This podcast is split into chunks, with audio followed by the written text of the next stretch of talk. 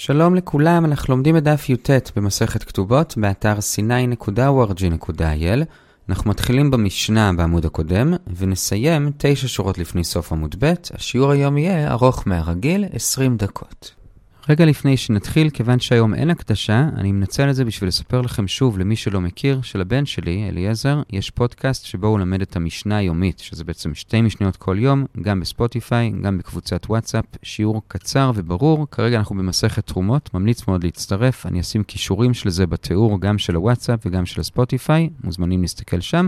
בספוטיפיי אפשר גם פשוט לחפש המשנה היומית, ובואו נתחיל. אחרי שבשיעור הקודם דיברנו על מיגו של הפה שאסר הוא הפה שהתיר, היום נדבר על עוד שימוש במיגו הזה, הפעם על ידי העדים שחתומים על השטר. כלומר, מה קורה אם יש עדים שחתמו על שטר, למשל שטר הלוואה או שטר מחירה, והם עצמם טוענים שהשטר הזה לא טוב, מתי הם נאמנים ומתי לא, ואיפה נכנס פה המיגו. עכשיו, לפני שנתחיל, נקדים שתי הקדמות קצרות. הקדמה אחת זה ששטר צריך קיום לשטר. כלומר, לא מספיק שרובן המלווה בא עם שטר שכתוב בו ששימון חייב לו כסף, יש שם שני עדים חתומים, אלא גם צריך להוכיח שהחתימות האלו הן חתימות אמיתיות ולא מזויפות. זה נקרא לקיים את השטר. איך מקיימים את השטר? אז או שרובן המלווה ילך וימצא את העדים עצמם שחתומים והם יעידו שזה החתימה שלהם, או שנעשה את זה על ידי גורם חיצוני. כלומר, או שנמצא עדים אחרים שמכירים את כתב היד של העדים ואומרים, "זה באמת החתימות שלהם", או שנשווה את זה עם שטר אחר ונראה שזה באמת החתימות שלהם. בכל אופן, צריך לקיים את השטר, רק אז אפשר להשתמש בו. בהמשך נראה האם תמיד צריך לקיים, או רק שהלווה עצמו טוען שהוא מזויף. עד כאן ההקדמה הראשונה.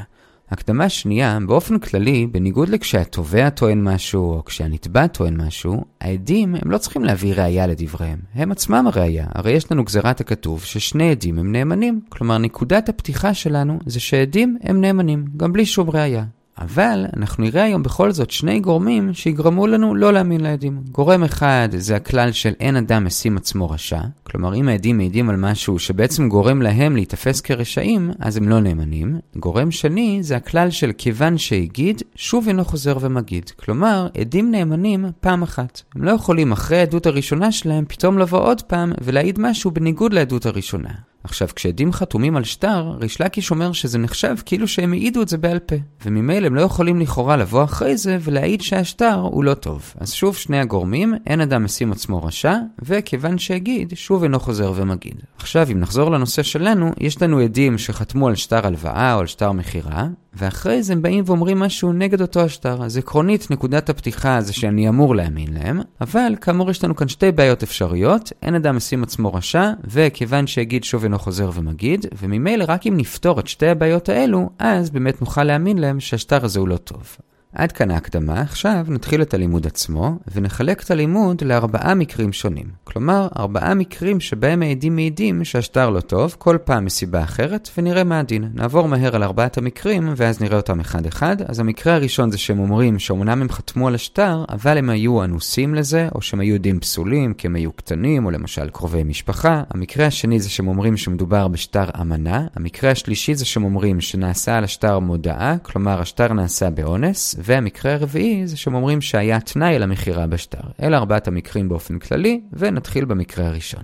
אז המקרה הראשון זה המקרה של המשנה. יש למשל שטר שרובן חייב לשימון כסף, והעדים שחתומים על השטר אומרים נכון, כתב ידינו זה, אבל אנוסים היינו, או קטנים היינו, או פסולים היינו. מה הדין? האם מאמינים להם או שלא? אז לגבי זה אומרת המשנה, שזה תלוי אם יש להם את המיגו של הפה שאסר או הפה שהתיר. אם יש להם מיגו, כי השטר הזה הוא לא מקוים, ובעצם הם אלו שמקיימים את השטר, והם יכלו גם לא לקיים אותו ולטעון שהוא מזויף, אז ממילא גם תאמין להם כשהם אומרים שהם היו אנוסים קטנים או פסולים. זה הרישה של המשנה. אם אין להם מיגו, כי השטר הזה כבר מקוים על ידי משהו חיצוני, אז אין לי סיבה להאמין להם לפסול את השטר. זה הסיפה של המשנה. אז שוב, הרישה אומרת אם יש להם מיגו הם נאמנים, הסיפה אומרת אם אין להם מיגו הם לא נאמנים. זה מה שכתוב במשנה. עכשיו לרגע זה נשמע מאוד הגיוני, אבל הבעיה היא שזה נוגד לגמרי את כל מה שאמרנו בהקדמה. הרי אנחנו יצאנו מנקודת הנחה בהקדמה שבאופן כללי עדים הם נאמנים. הם לא הטוען והנטען שצריכים ראיה. הם עדים, הם יכולים להגיד מה שהם רוצים והם נאמנים, וזה לא אמור להיות תלוי האם יש להם או אין להם מיגו. אז למה כאן המשנה תולה את זה במיגו? אז כאן מגיע רמי בר חמא ומכניס באמת עוד גורמים שהזכרנו בהקדמה, ויש שתי גרסאות מה רמי בר חמא אמר.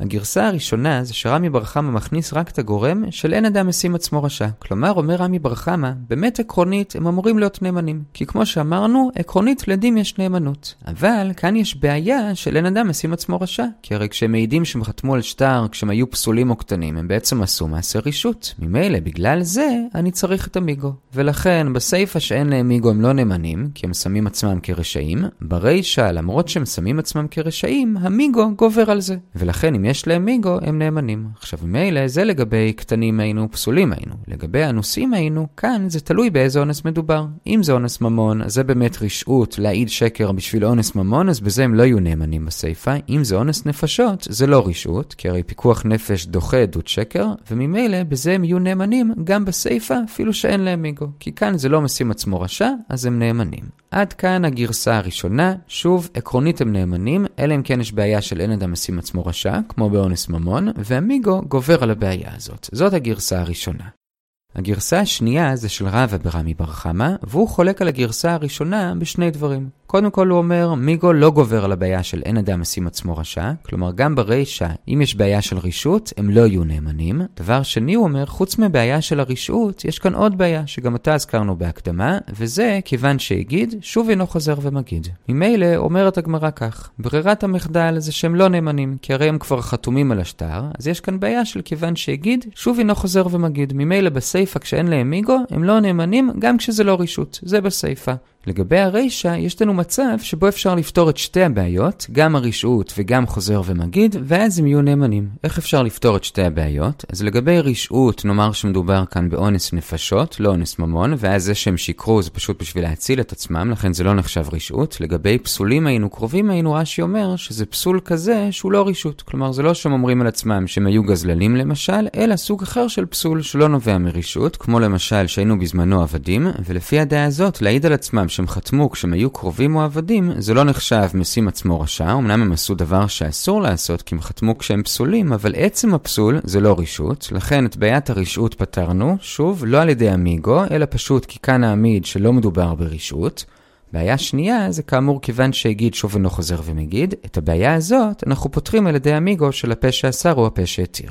למה? כי הרי מה הבעיה של כיוון שהגיד שוב אינו חוזר ומגיד? כבר אמרת עדות שלמה, אתה לא יכול אחרי זה להעיד עדות אחרת שנוגדת את העדות הראשונה. אבל כאן כיוון שהעדות הראשונה בעצם היא לא שלמה, כי עדיין צריכה קיום, אז עכשיו כשהם באים לקיים אותה ותוך כדי דיבור הם גם מגבילים את אותו קיום, זה לא נחשב עדות נוספת על העדות הראשונה, אלא זה עדיין חלק מהעדות הראשונה, לכן הם נאמנים ואין כאן בעיה של כיוון שהגיד שוב אינו חוזר ומגיד.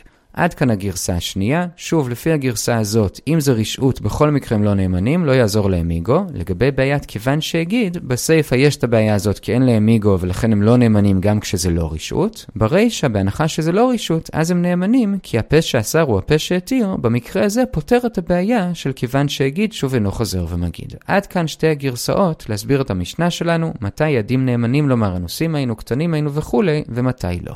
עכשיו, שש שורות לפני סוף העמוד הקודם, הגמרא מביאה ברייתא בסוגריים, שלכאורה חולקת על מה שאמרנו עכשיו. עוד מעט נסביר למה אמרנו שזה בסוגריים.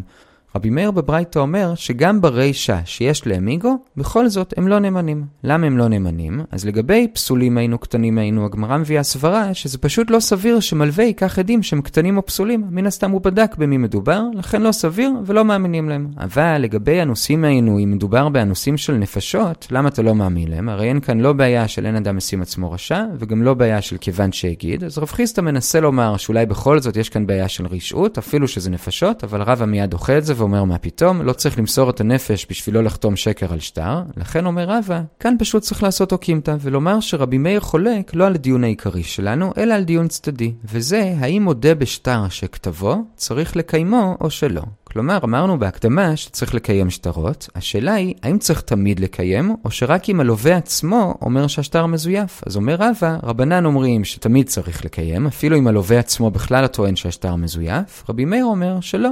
אם הלווה מודה בשטר, אז לא צריך לקיים. ממילא אומר רבא, המקרה של המשנה שלנו, בוא נעמיד אותו שמדובר שהלווה עצמו אומר שהשטר נכון, רק שהוא טוען שהוא פרה. לעומת זאת העדים שלו אומרים שהשטר עצמו בכלל לא היה טוב, כי כאמור הם היו אנוסים או קטנים או פסולים. במקרה כזה, רבנן אומרים שעדיין צריך קיום של השטר, וממילא ברישה, כיוון שהעדים הם אלו שמקיימים את השטר, והם גם אומרים שהם היו פסולים, אז יש להם איגו והם נאמנים. לעומת זאת רבי מאיר אומר, במקרה כזה בכלל לא צריך קיום. ממילא, כיוון שבכלל לא צריך קיום, אז לעדים כבר אין מיגו, כי אני לא צריך את הקיום שלהם, ממילא גם ברישה הם לא נאמנים. אז שוב, יוצא שהמחלוקת כאן בין רבנן לרבי מאיר לא נוגע לגבי הנושא שלנו של מתי העדים נאמנים לפסול את השטר ומתי לא. שני מסכימים שהם נאמנים רק אם זה לא רשעות ורק אם יש להם מיגו, כי אחרת יש כאן בעיה של כיוון שהגיד, ואם יש להם מיגו אז הם כן נאמנים. מה שרבי מאיר ורבנן חולקים זה רק במקרה שבו הלווה עצמו מודה שהשטר עצמו בסדר, האם אז בכלל צריך קיום או לא. רבנן אומרים שצריך קיום וממילא עדיין יש להם מיגו. רבי מאיר אומר שלא צריך קיום, וממילא זה שומט את הקרקע מהמיגו של אותם שני עדים. לכן שמנו את הדיון על רבי מאיר בסוגריים, כי למסקנה הוא לא חולק על הנושא העיקרי, אלא על נושא צדדי של מודה בשטר שכתבו, האם צריך קיום או שלא. אז עד כאן הסוגריים, ועד כאן המקרה הראשון של עדים שבאים לערער על השטר שהם חתומים עליו, ועכשיו באמצע יוטט עמוד א' אנחנו עוברים למקרה השני. המקרה השני זה שהעדים לא מערערים על הכשרות של השטר עצמו, כלומר הם לא טוענים שהם היו אנוסים וגם לא טוענים שהם היו פסולים, אבל הם אומרים השטר היה שטר אמנה. מה הכוונה שטר אמנה? שטר אמנה זה מלשון אמון. כלומר, למשל, אתה סומך עליי שאני לא אגנוב ממך, ואתה יודע שיום אחד אתה תרצה שאני אלווה לך כסף, ואתה לא יודע אם באותו יום יהיה לך עדים או לא, אז אתה אומר, בוא כבר יום נחתום על שטר ונחתים עדים שאתה חייב לי כסף, ואתה סומך עליי שאני אשתמש בזה רק אם באמת בסוף תהיה הלווה. זה נקרא שטר אמנה. ולפי רב אשי, בא רב יהודה בשם רב ואומר, שאם אני מוציא שטר חוב עליך, והעדים שחתומים על השטר באים ואומרים, נכון, זה הכתב שלנו ולא היינו אנוסים, אבל זה היה שטר אמנה, ובאמת המלווה עוד לא הלווה כסף ללווה, הם לא נאמנים. למה הם לא נאמנים? אז כאן יש שתי סברות, וזה בעצם שתי סברות שמקבילות לשתי הבעיות שדיברנו עליהן עד עכשיו. כלומר, רב אשי אומר שיש כאן בעיה של אין אדם משים עצמו רשע, כי לחתום על שטר אמנה ובכלל לעשות שטר אמנה ולהשות את השטר בביתו, כל זה נחשב רשות, לכן הם לא נאמנים לומר שהם היו רשעים. סברה שנייה עולה ברב נחמן בהמשך, וזה הבעיה השנייה שדיברנו עליה, כיוון שהגיד, שוב אינו חוזר ומגיד. עכשיו, לכאורה, למה יש את הבעיה הזאת? הרי אמרנו במקרה הקודם שכשיש מיגו אז אין בעיה של כיוון שהגיד, אלא שצריך לחדש שיש הבדל בין המקרה הקודם, העדות השנייה שלהם בעצם באה לומר שהעדות הראשונה בכלל לא הייתה נכונה. כלומר, הם היו פסולים או שזה נעשה באונס, כלומר בעצם לא הייתה עדות ראשונה. ממילא במקרה כזה, כשזה בצירוף של מיגו, אז אין כאן בעיה של כיוון שהגיד שוב אינו חוזר ומגיד, כי הם לא חוזרים ומגידים, הם פשוט ממשיכים את ההגדה הראשונה ואומרים שהיא לא נכונה. לעומת זאת, במקרה הזה, העדות השנייה לא מבטלת את העדות הראשונה. היא פשוט מוסיפה עוד נתון מאוד קריטי, וזה שזה שטר אמנה. ממילא, כיוון שזה עדות נוספת, אפילו שזה נעשה תוך כדי דיבור, ואפילו שיש מיגו, בכל זאת זה עדות נוספת, וממילא עדיין יש כאן בעיה של כיוון שהגיד, אפילו שיש מיגו. זה מה שצריך לחדש. עוד רגע נראה במקרה הבא, שהוא מאוד דומה לזה, שזה מחלוקת האם באמת אומרים את זה. לפי רב נחמן אומרים את זה, לפי מר בר רב אשי לא אומרים את זה. כלומר, לדעתו, גם כאן, כיוון שיש מיגו, אז אין בעיה של כיוון שהגיד, בדיוק כמו במקרה הקודם. אז עד כאן לגבי כשעדים אומרים שזה היה שטר אמנה, ראינו שתי סיבות למה הם לא נאמנים, לפי רב אשי כי זה גם כן רשעות, לפי רב נחמן בניגוד למר בר רב אשי, כאן יש את הבעיה של כיוון שהגיד, אפילו שיש מיגו. עד כאן המקרה השני. המקרה השלישי זה כבר בשליש העליון של עמוד ב', זה מקרה די דומה למקרה הקודם, וזה שהעדים אומרים שעל השטר היה מודעה. כלומר, אמנם שמעון מכר לראובן את השדה ואנחנו חתמנו על זה, אבל אנחנו יודעים שהוא מכר לו את זה בעל כוחו, כי אם לא, ראובן היה הורג אותו. אז אנחנו עזרנו לו בשביל שראובן לא יהרוג אותו, אז חתמנו על השטר, אבל באמת זה היה מחירה בעל כוחו. האם הם נאמנים לומר את זה או שלא? אז כאן רשעות ודאי שאין, כי הם בעצם עשו את זה בשביל לעזור לקונה. השאלה היא אם יש כאן בעיה של כיוון שהגיד. אז כאן כאמור זה מחלוקת רב נחמן ומר בר רב אשי. מר בר רב אשי אומר שאין כאן בעיית כיוון שהגיד, כי כיוון שיש להם מיגו שיכלו לומר שזה בכלל לא החתימות שלהם, אז כמו שאמרנו במקרה הראשון, זה בעצם נחשב עדיין חלק מהעדות הראשונה, ולכן אין כאן בעיית כיוון שהגיד. רב נחמן לעומת זאת אומר שכאן, אפילו אם יש להם מיגו, יש כאן בעיית כיוון שהגיד, כי אם לא מוסיפים איזה פרט לגבי השטר הראשון, כמו במקרה הראשון, שהם אומרים היינו פסולים למשל, אלא מוסיפים עדות קצת נוספת, וזה כן נחשב חוזר ומגיד, ואת זה הם לא יכולים לעשות. לעומת זאת, מר בר רב אשי מבין שגם כאן זה לא עדות נוספת נפרדת לגמרי, אלא זה כן חלק מהעדות הראשונה, כי הרי מתייחסים לעדות הראשונה ואומרים שזה היה מודעה, לכן לדעתו עדיין אין כאן בעיית כיוון שהגיד. עד כאן המקרה השלישי. המקרה הרביעי והאחרון זה באמצע עמוד ב', וזה מה קורה אם העדים אומרים, נכון, חתמנו על שטר ששימון מכר לרובן את השדה, אבל מה שלא היה כתוב בשטר זה שהיה גם תנאי במחירה. למשל, המחירה תתקיים רק אם ירד גשם עוד שלושה ימים, ולא ירד גשם. כלומר, התנאי לא יתקיים, וממילא למרות שלרובן יש שטר שהוא קנה את השדה, באמת המחירה לא יתבצע, כי התנאי לא יתקיים. אז האם העדים נאמנים לזה? האם הם נאמנים לומר שהיה תנאי על המחירה? אז רשעות, ודאי שאין כאן. השאלה האם יש כאן בעיה של כיוון שהגיד. אז לפי מר בר רב אשי שבאמנה ובמודעה אמר שאין בעיית כיוון שהגיד, אז גם בתנאי אין הבדל. גם כאן לכאורה לא יהיה בעיה של כיוון שהגיד, במקרה כמובן שיש להם מיגו, כי אז זה המשך של ההגדה הראשונה.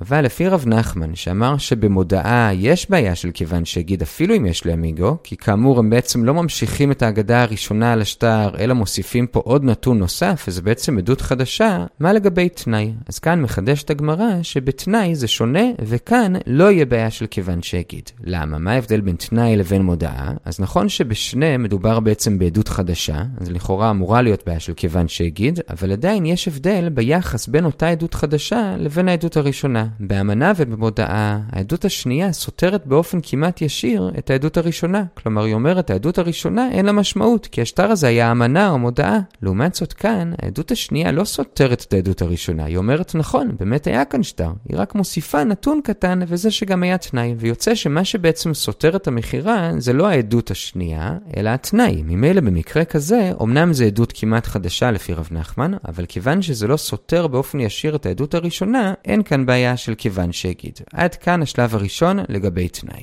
עכשיו אמרנו הרגע שהעדות השנייה היא בעצם סוג של עדות חדשה, לכן לפי רב נחמן עקרונית אמורה להיות בעיה של כיוון שהגיד, אבל כיוון שזה לא סותר ישירות, אז אין. עכשיו נשאלת שאלה, עד כמה אנחנו ממש מגדירים את העדות השנייה כעדות חדשה לגמרי? כשהנפקמינה לזה תהיה, מה יקרה אם עד אחד יאמר שהיה תנאי, ועד שני יאמר לא היה תנאי? אז רב פפא מבין שלפי רב נחמן, העדות השנייה היא עדות חדשה ממש, וממילא הוא אומר, כיוון שעל העדות הראשונה יש שני עדים, כי הרי שני מודים שזה הכתב שלהם, ויש רק עד אחד שאומר את העדות השנייה שהיה גם תנאי, אז אני מתעלם מהעדות של העד אחד על התנאי, ואני מקבל את זה ששניהם אומרים שהשטר מקוים, וממילא השטר מקוים בלי שום תנאי. זה רב פפא, הוא מבין שהעדות השנייה לפי רב נחמן היא חדשה לגמרי. לעומת זאת, רבין אמרי דרב יוסף אומר לא.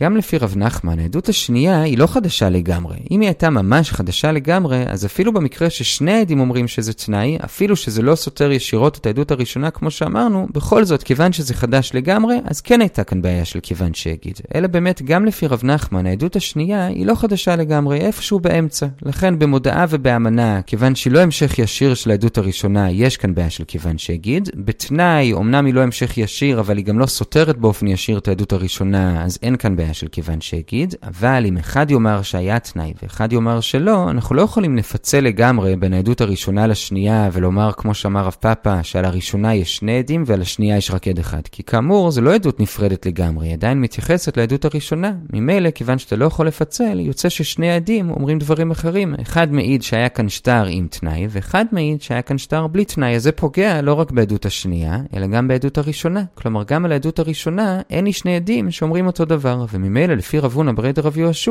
כל השטר יהיה פסול.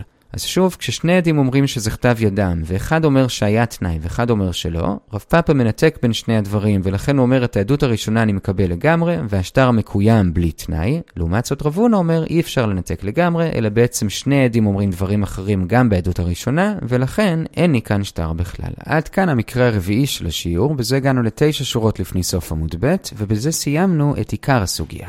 עכשיו לסיום יש לנו חוב קטן להשלים, וזה מאמצע עמוד א' ועד חמש שורות לפני סוף עמוד א', וזה לגבי המקרה השני של אמנה. כלומר, הבאנו מקודם את רב יהודה בשם רב, שאומר שאם טוענים שזה אמנה, לא נאמנים. והזכרנו שיש שלושה הסברים מה הכוונה טוענים שזה אמנה, מי טוען. אז בינתיים הבאנו רק את ההסבר של רב אשי, כי הוא התאים יותר לכל מהלך הסוגיה, וזה שהעדים טוענים, והסברנו למה לא נאמנים. עכשיו נשלים את התמונה ונביא את שני הפירושים האחרים שמדובר שהלווה טוען או שהמלווה טוען שזה אמנה, וכאמור לא נאמנים. אז ההסבר הראשון זה של רבא, הוא אומר שהכוונה היא שהלווה טוען שזה אמנה, והדין הוא שהוא לא נאמן. עכשיו, על זה שואלת הגמרא פשיטא, ודאי שהלווה לא יכול להיות נאמן, לטעון שהשטר נגדו הוא שטר אמנה, עונה הגמרא, החידוש הוא שאפילו שמדובר בשטר לא מקוים, ובעצם מי שמקיים את השטר זה הלווה עצמו ברגע זה כשהוא טוען שזה אמנה, כלומר הוא אומר באמת השטר היה אמיתי, אבל זה היה שטר אמנה, אנחנו מתייחסים רק לרישה של הדברים שלו, כלומר שזה היה שטר אמיתי, ועל ידי זה הוא מקיים את השטר, ומתעלמים ממה שהוא טוען בנוסף לזה. זה שזה רק היה שטר אמנה, וזה בעצם כמו הדעה של רבי מאיר שהזכרנו מקודם, שמודה בשטר שכתבו אין צריך לקיימו, אפילו שתוך כדי הדעה שלו הוא גם טוען שזה אמנה, מזה אנחנו מתעלמים. זה ההסבר הראשון. ההסבר השני זה של אביי, והוא אומר שמי שטוען שזה אמנה זה המלווה, ובכל זאת הוא לא נאמן. מה פתאום הוא לא נאמן? הרי כשהמלווה טוען שזה אמנה הוא בעצם פוגע בעצמו, למה שלא נאמין לו? מסבירה הגמרא שבאמת באופן כללי הוא ודאי כן נאמן לומר ששטר חוב שלו הוא אמנה, ואם הוא יאמר את זה אז באמת פשוט בית נקראו לו את השטר. מתי הוא לא נאמן? מתי שגם המלווה עצמו חייב למישהו אחר. למשל, שמעון חייב לראובן, וראובן חייב ליעקב, ורבי נתן אומר שבמצב כזה של חוב משולש, אם לראובן אין איך לשלם ליעקב, אז יעקב יכול לגבות את החוב שלו ישירות משמעון. עכשיו ממילא, כשרובן אומר שהשטר חוב שיש לו על שמעון הוא בעצם שטר אמנה, ושמעון לא באמת חייב לו כסף, אז הוא לא רק פוגע בעצמו, הוא בעצם גם פוגע במלווה שלו, ביעקב, כי עכשיו ליעקב אין מאיפה לגבות. במקרה כזה, באמת רובן לא נאמן לומר שזה אמנה, כי כאמור, הוא לא רק פוגע בעצמו, הוא גם פוגע באפשרויות של יעקב. וזה ההסבר השני למה הכוונה כשאמרו שזה שטר אמנה, שהוא לא נאמן. כאמור, ההסבר השלישי זה של רב אשי, שהוא אומר שהכוונה היא שהעדים אמרו את זה, והם לא נאמנים או בגלל שזה רשעות, או בגלל שיש כאן בכל זאת בעיה של כיוון שהגיד, שוב אינו חוזר ומגיד. עד כאן ההשלמה בסוגריים, כאמור בסוף הגענו לתשע שורות לפני סוף עמוד ב', נעצור כאן, נחזור על מה שראינו.